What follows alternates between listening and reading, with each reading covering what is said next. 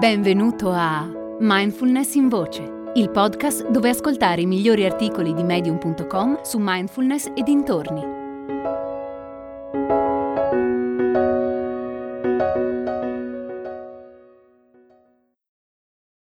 Tutto cambia? Tutto è possibile di Silvia Clare. Nel libro di Thich Nhat Hanh vedere in consapevolezza, c'è questo passaggio.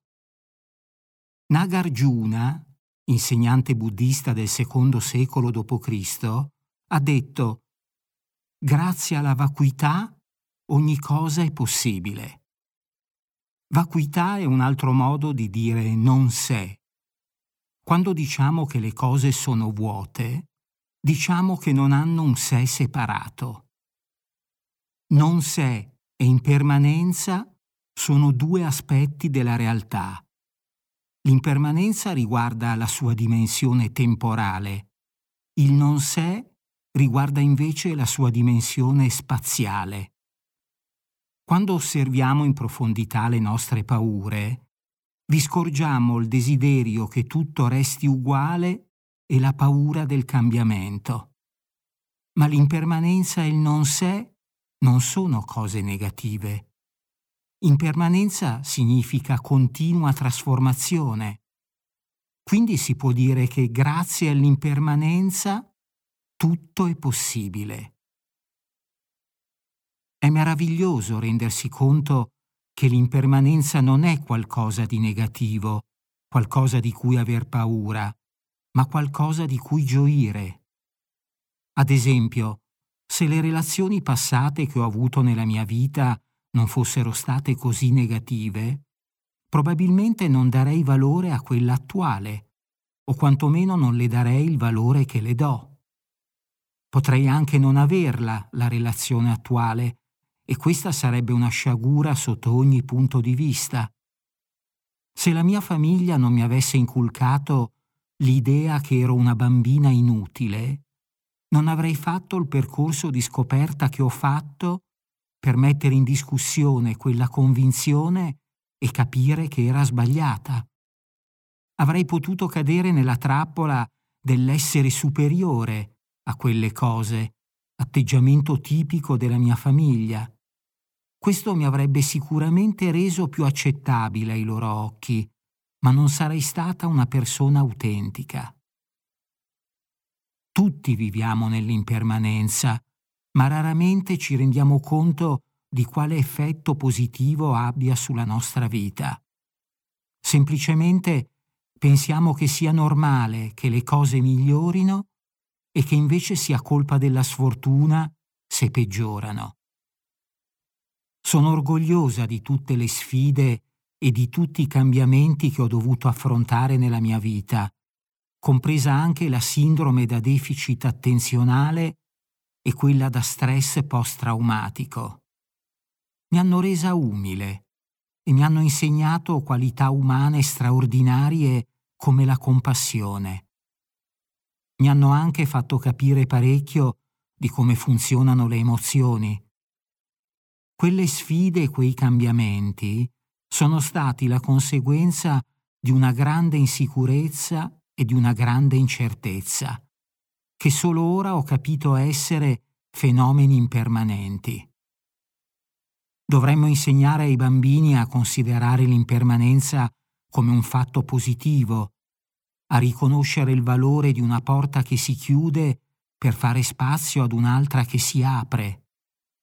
Questa mia tranquillità deriva dal sapere che tutto è uno e noi ne siamo semplicemente parte, né più né meno.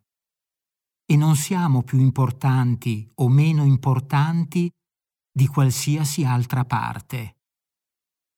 Una volta che comprendiamo appieno l'impermanenza, non c'è alcuna insicurezza o incertezza, c'è solo ciò che è. Tutto è fatto di molecole che si muovono e si riorganizzano continuamente in tante forme diverse. Quelle molecole non muoiono mai, semplicemente danno vita a nuove configurazioni. E con tale comprensione è importante che lasciamo andare il nostro desiderio di aggrapparci alle cose. Denaro, potere, status sociale sono parte di ciò che ci rende infelici e ci tiene lontani dalle verità più profonde, quelle che ci liberano. La maggior parte di coloro che sono assetati di potere lo sono per puro tornaconto personale, non certo per un bene superiore.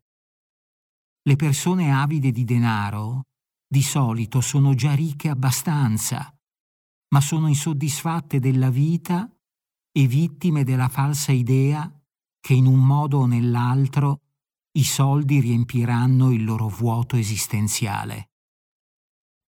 Essere contenti di ciò che si ha e di quello che la vita ci ha donato è un potente antidoto alla paura, alla rabbia, all'avidità, all'ansia e all'incertezza.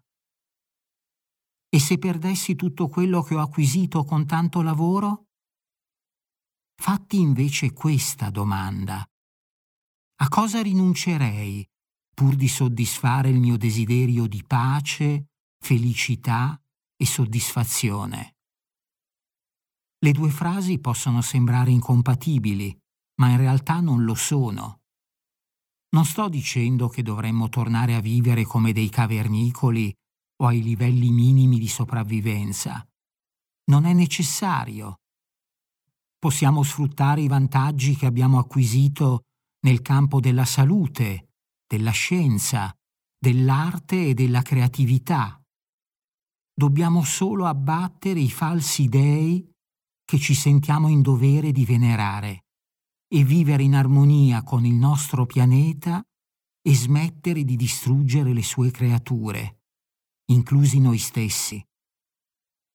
Perché anche tralasciando quello che dicono gli studiosi del clima, è proprio a causa del nostro bisogno di migliorare la vita in senso materialistico che stiamo rovinando anche noi stessi. Quante persone soffrono di una salute mentale precaria o addirittura si suicidano perché sono disorientate e confuse e si sentono incapaci di connettersi spiritualmente con la propria vita.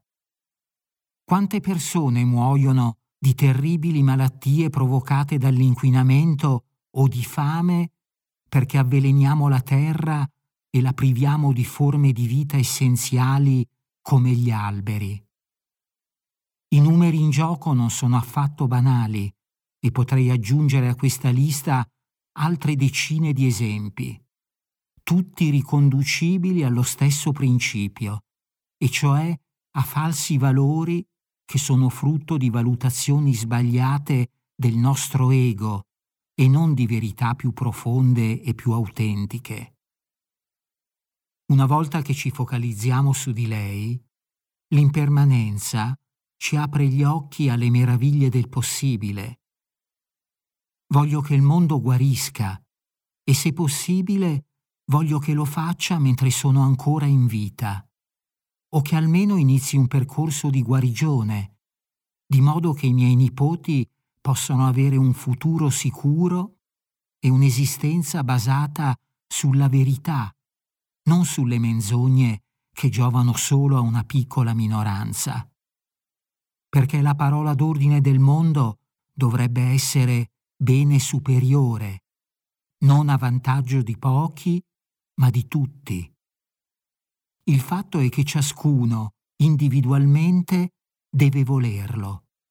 Come ha detto Gandhi, sii il cambiamento che vuoi vedere nel mondo. Cambiare richiede tempo, anche se di tempo non ne abbiamo più così tanto ma se tutti ci guardassimo dentro, nel profondo, per vedere ciò di cui abbiamo davvero bisogno, sono sicura che potremmo mettere in moto il cambiamento che serve. Ogni cosa è impermanente e tutto è possibile.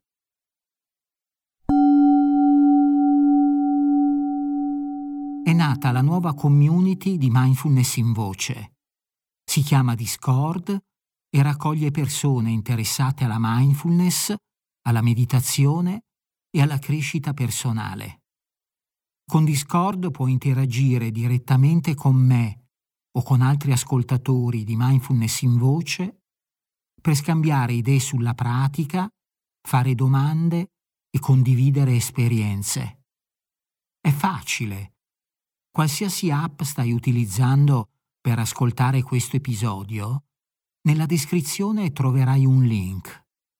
Seguilo e lascia un messaggio di testo o un vocale sul tema dell'episodio.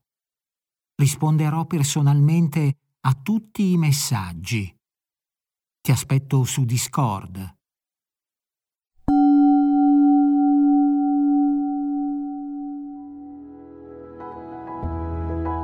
Hai ascoltato Mindfulness in Voce, il podcast di Mindfulness Bergamo, www.mindfulnessbergamo.net.